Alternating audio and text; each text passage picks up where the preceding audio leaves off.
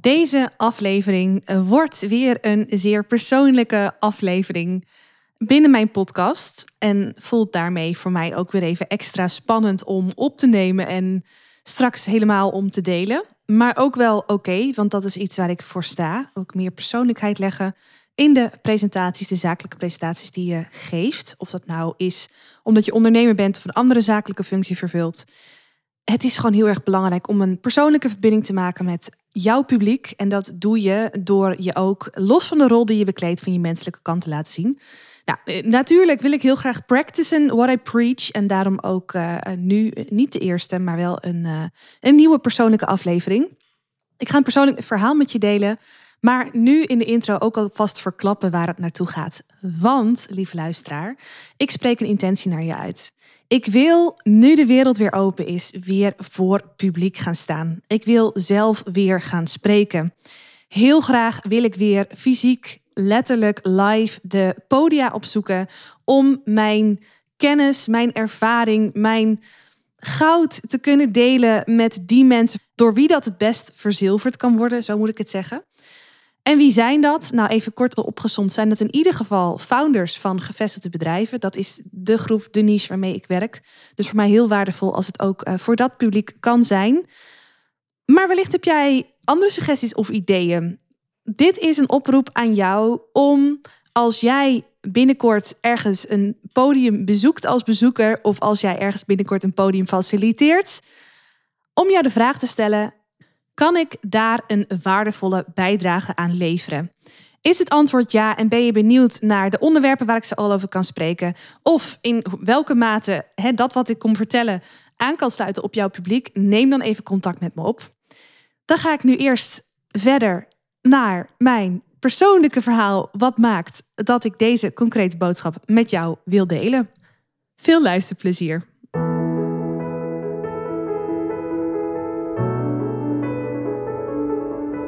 Mijn naam is Marije Wielenga.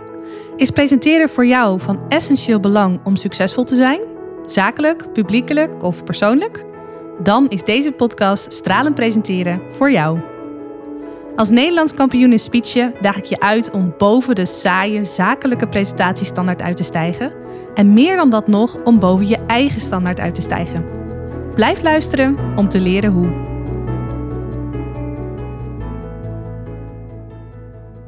In 2016, december 2016, is officieel mijn ondernemersavontuur begonnen toen ik mij inschreef bij de Kamer van Koophandel.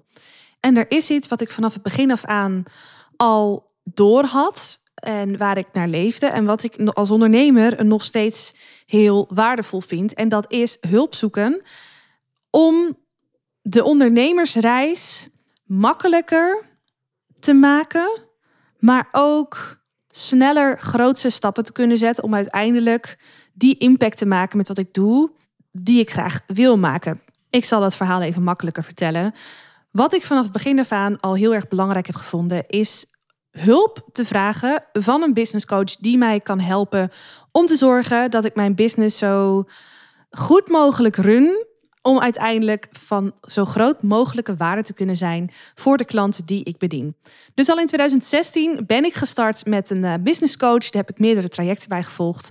En in de loop der jaren naar nu toe, we zijn nu in juni 2022, ja, heb ik altijd een business coach gehad. Meerdere verschillende business coaches.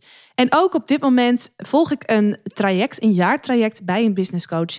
Die mij helpt om mijn business naar een volgend niveau te tillen. Wat nog beter past bij mijn huidige ontwikkeling. En ook nog beter past bij mijn leven van nu als moeder. En überhaupt bij wat ik van betekenis wil zijn voor mijn klanten, voor de wereld. Ik heb hier al wat vaker over gedeeld in mijn podcast-aflevering. En ik heb hier al eens wat vaker iets over gedeeld in mijn podcastafleveringen. Uh, er valt nog heel veel te vertellen over die ondernemersreis en waarom ik precies bij mijn huidige business coach ben, wat ze me teacht en wat het me brengt. Maar dat is misschien voor later. Voor nu is het belangrijk om te weten dat ik dus in dat business zit. En dit zul je wellicht herkennen als je zelf ondernemer bent en ook regelmatig gecoacht wordt. Dat zo'n traject heel regelmatig ook gewoon super kwetsbaar kan voelen, super confronterend kan zijn, niet per se leuk is, maar dat alles dat incasseer je omdat je voelt, tenminste, ik voel dat dat kwetsbare, dat dat confronterende me uiteindelijk daar brengt waar ik wil zijn. Dat dat uiteindelijk zorgt dat ik de doelstellingen behaal die ik wilde behalen bij aanvang van het traject door met deze coach samen te werken. Nou, mijn huidige business coachingstraject bij deze coach, Suzanne van Schaik heet ze, ziet eruit dat we maandelijks, amongst a lot of other things, eh, naast heel veel andere dingen, onder andere een coaching sessie hebben, een groepscoaching sessie hebben, waarbij je met een, club ondernemers, een groep ondernemers die ongeveer in dezelfde ontwikkelingsfase zitten als dat jij zit, als dat ik zit in mijn geval, uh, in zo'n call zit. En om beurt iedereen aan de beurt om uh, de strategie te bepalen. je, hebt dan de call voorbereid en dan geef je aan welke doelen je hebt voor de komende maand, om ze technisch of andere soorten doelen. En tijdens de call is het de bedoeling dat iedereen aan de hand van die doelstellingen gaat vertellen uh, wat jou mogelijk nog gaat belemmeren om dat doel te behalen. En op dat punt van, hey, daar kan ik nog wel wat hulp bij gebruiken, daar ga je uiteraard tijdens de coaching over in gesprek. Nou, dat is een van de twee gesprekken die we sowieso maandelijks hebben. En het tweede gesprek wat we sowieso maandelijks hebben met diezelfde groep is de Q&A, de vraag- en antwoord sessie. Deze uh, sessie is wat vrijer. Nu moet je niet aan het woord zijn, moet niet. Uh, je mag een vraag stellen, maar dat hoeft niet. Afgelopen week afgelopen dinsdag was weer zo'n vraag- en antwoord sessie. Ik ging daarheen, was online en uh, ik was als eerste aan de beurt om mijn vraag te stellen. En mijn vraag was aan Suus: Joh, ik heb uh, binnenkort, begin juli, een fotoshoot. Niet mijn eerste fotoshoot, maar wel voor mij een belangrijke fotoshoot. Ik heb een bepaald idee van wat ik wil uitstralen. Want ik ben, zoals je wellicht weet, als je me wat langer volgt, uh, een aantal maanden geswitcht van niche. Ik, ik heb een concrete niche gekozen, namelijk de founders van gevestigde bedrijven. En daar hoort ook een ander beeld bij dan dat ik tot nu toe heb gemaakt. Dat, dan dat ik tot nu toe deel. En mijn vraag was dan ook aan Suus: van goh, ik heb nu dit idee voor ogen met deze shoot. Kun je even met me meedenken over dat wat jij van mij als potentiële klant zou willen zien? Om mijn content op waarde te kunnen schatten, maar ook om te kunnen voelen dat ik er voor jou ben als founder van een gevestigd bedrijf. Vond ik een heel kwetsbare vraag, want ik had net uh, tijdens de laatste live bijeenkomst van mijn traject, wat ik inmiddels niet meer uh, faciliteer, of in ieder geval tijdelijk niet meer faciliteer in deze vorm, had ik een live bijeenkomst gehad. En bij die laatste live bijeenkomst heeft uh, dezelfde fotograaf ook een aantal foto's genomen was op een prachtige locatie. Uh, heel bewust ook gedaan met een bepaalde uh, stijl die ik wilde uh, laten zien. En ook een bepaalde, ja, een bepaalde sfeer die ik wilde uitstralen. Vind ik hele mooie foto's geworden. Ehm, maar ik dacht, weet je wat, ik laat die foto's eerst even zien. En dan kan ze ook op basis van die foto's meedenken over wat hier nog in ontbreekt. Wat ik mag gaan, hè, waar ik de focus op mag leggen tijdens die volgende shoot. Nou, en toen kwam het hoor. Toen kwam het.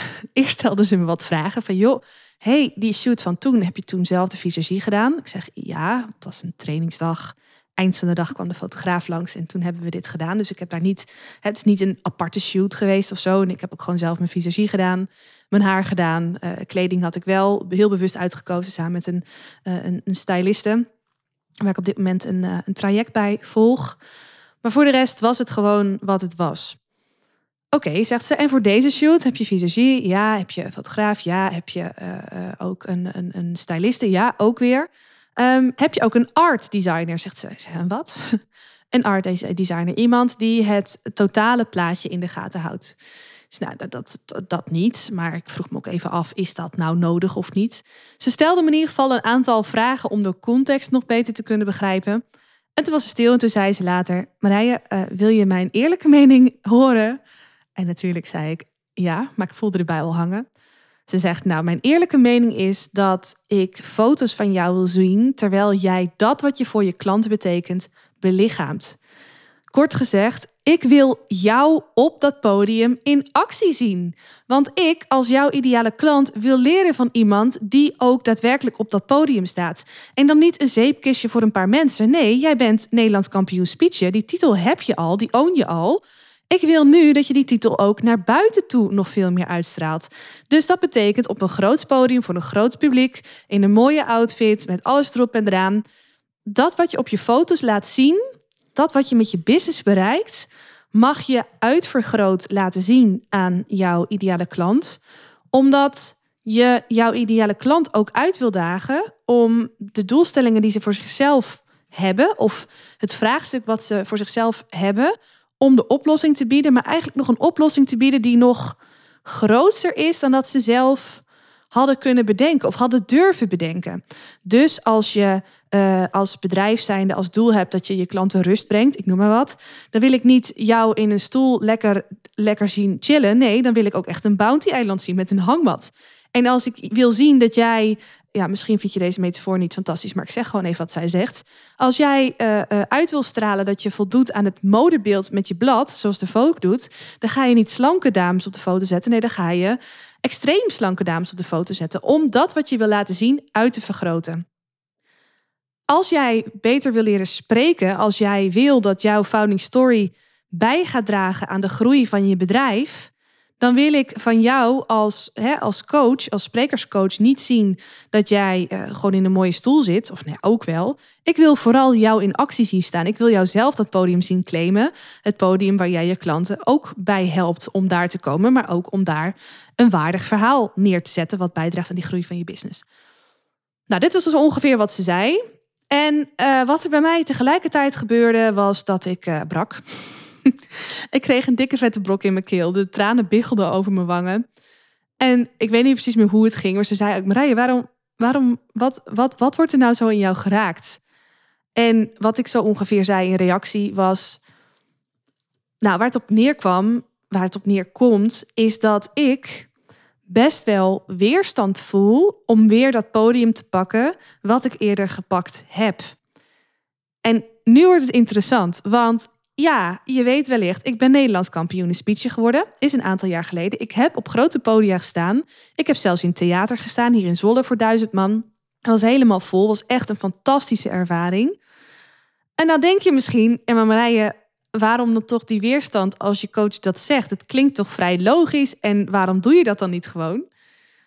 Nou ja, laat ik zeggen dat, en dat geldt niet alleen voor mij, want ik weet dat dit bij heel veel van mijn klanten ook speelt als iemand makkelijk kan praten, als iemand goed kan spreken, is het nog niet vanzelfsprekend dat het voor die persoon ook heel gemakkelijk voelt om iedere keer weer dat podium te pakken. Wellicht weet je het, maar er zijn gewoon hele grote artiesten. Een Adele, en André Hazes had het bijvoorbeeld ook. En ik weet dat Anouk het ook heeft. Hè? Anouk, zangeres Anouk. Dat zijn mensen die fantastische performance zijn of, of zangers, zangeressen zijn. Maar die ook zo'n beetje doodgaan vlak voor iedere voorstelling nog. Adele die schijnt wel regelmatig ook over te moeten geven vlak voordat ze opgaat. Lady Gaga volgens mij ook. Heb ik ook een keer wat over geschreven, over uh, gehoord of uh, gelezen ergens. Ga er dus niet van uit dat iemand die goed en makkelijk spreekt ook vanzelfsprekend heel makkelijk het podium pakt. Dat is eigenlijk de boodschap die ik wil vertellen. En dat was voor mij ook de reden dat ik weer een brok in mijn keel voelde. Want weet je, twee jaar geleden uh, kwam corona dat maakte dat ik zelf eh, ja, natuurlijk ook noodgedwongen veel meer vanuit huis ging werken, veel meer meetings fysiek via Zoom ging doen. Maar ook dat ik fysiek live voor groepen, groot en klein, niet meer zoveel heb gepresenteerd. En ongemerkt, onbewust, vond ik dat eigenlijk wel prima. Lekker veilig hier, vannacht mijn eigen keukentafel, met mijn eigen laptop. En weet je, dat is allemaal lekker fijn en te overzien. En nu herinnert iemand me er weer even aan, namelijk in de vorm van mijn eigen coach dat dat podium wel degelijk de plek is waar ik eh, kan laten zien dat hè, dat wat ik doe, wat, wat ook kan betekenen voor anderen, hè, wat anderen daar ook aan kunnen hebben als ze daar staan. Maar dus ook dat ik dit wel weer even moet gaan doen. En daar zat mijn weerstand. Dat ik echt dacht: oh help, ach, ik heb me nou toch al een keer bewezen, het hoeft nou toch niet meer. Ik voelde gewoon echt weer serieuze spanning om, ehm, om het podium te pakken. En nog steeds trouwens hoor. Ik kan dit verhaal nu vertellen zonder dat ik weer geëmotioneerd word. Maar ik had het van de week, eergisteren was het echt even heel erg zwaar. En daar was ook ruimte voor, gelukkig.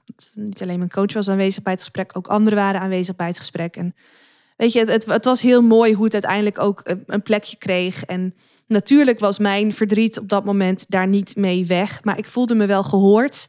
Ik voelde me ook um, gezien. En ik voelde ook uh, intern richting mezelf van oké, het is oké dat je deze spanning ervaart. En tegelijkertijd hoeft het je niet te blokkeren om te doen wat je te doen hebt.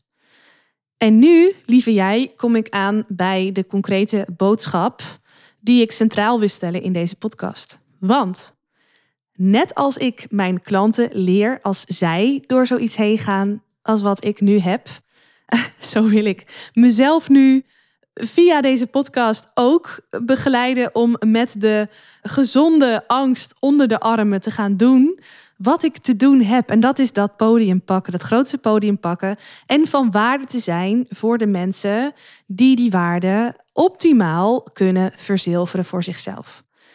Dus, lieve luisteraar, je hebt hem al gehoord in de intro, maar ik ga de oproep nog een keer doen. Staat er binnenkort een evenement op de planning waar jij aan deel gaat nemen of die jij gaat faciliteren, concreet of wat minder concreet?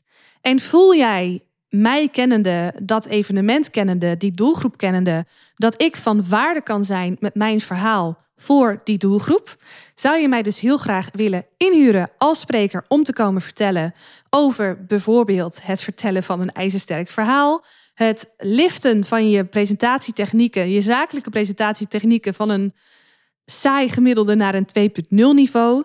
Of misschien zeg je van, goh Marije, ik ken jou inmiddels wat beter. Ik heb ook wat speeches van jou gezien. Die zijn overigens gewoon allemaal online te bekijken. Ik zal even een linkje zetten naar de playlist op YouTube uh, in mijn show notes, in de aantekeningen bij deze aflevering. Ik kan natuurlijk ook over wat meer persoonlijke dingen een, een, een talk, een lezing komen geven. Dat doe ik vaker. Ik heb vaker speeches gegeven over dingen die mij aan het hart gingen.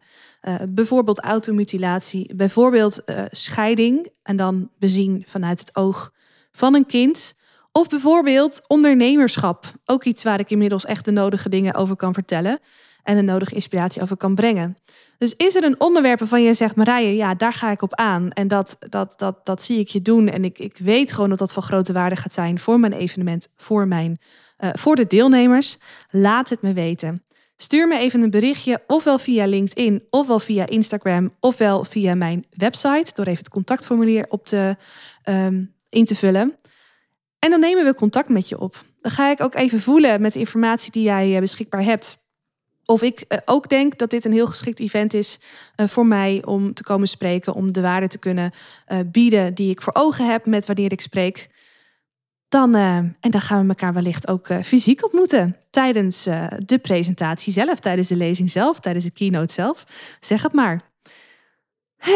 De word is out. En weet je, hoewel ik zeker weet dat als ik nu de eerstvolgende keer uh, mijn ding staat te doen op het podium, dat ik in de aanloop daar naartoe echt weer uh, zenuwen ga ervaren en echt alweer ga denken van, oh ja, waarom ook alweer?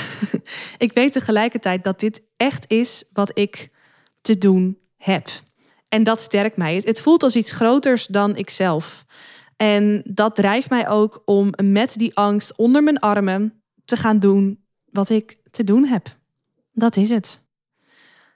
Herken jij nou die drive bij jezelf om dat podium te pakken? Omdat je ergens weet, het verhaal wat ik te vertellen heb, is gewoon van grote waarde.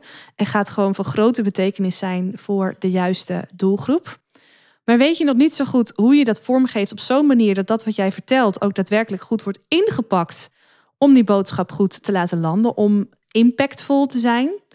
Neem dan even contact met me op. Vooral als je founder bent van een gevestigd bedrijf. Want dat is wat ik doe. Ik help mijn klanten om te zorgen dat het verhaal naar buiten toe waarde doet aan het bedrijf wat ze hebben neergezet en de impact die ze daarmee maken. En dan kan het zowel gaan om die ene gevestigde, om de founder van het gevestigde bedrijf, wat zichzelf al heeft bewezen, waarbij de founder nu steeds vaker wordt gevraagd: hè, van kom nou eens even vertellen over hoe je dit toch allemaal voor elkaar hebt gekregen. En denkt, ja, hallo, ik ben misschien wel goed in ondernemen, maar dat spreken is even weer wat anders. En ja, dat, dat wil ik ook graag op niveau brengen. Dat kan. Maar het kan ook zijn dat jij misschien op dit moment nog niet zo groot bent in termen van uh, eh, 50 medewerkers, uh, miljoenen omzet of weet ik het wat. Maar dat je wel voelt van, goh, ik heb een uniek verhaal en een hele specifieke visie. En die visie mag verteld worden, zodat mijn bedrijf kan groeien.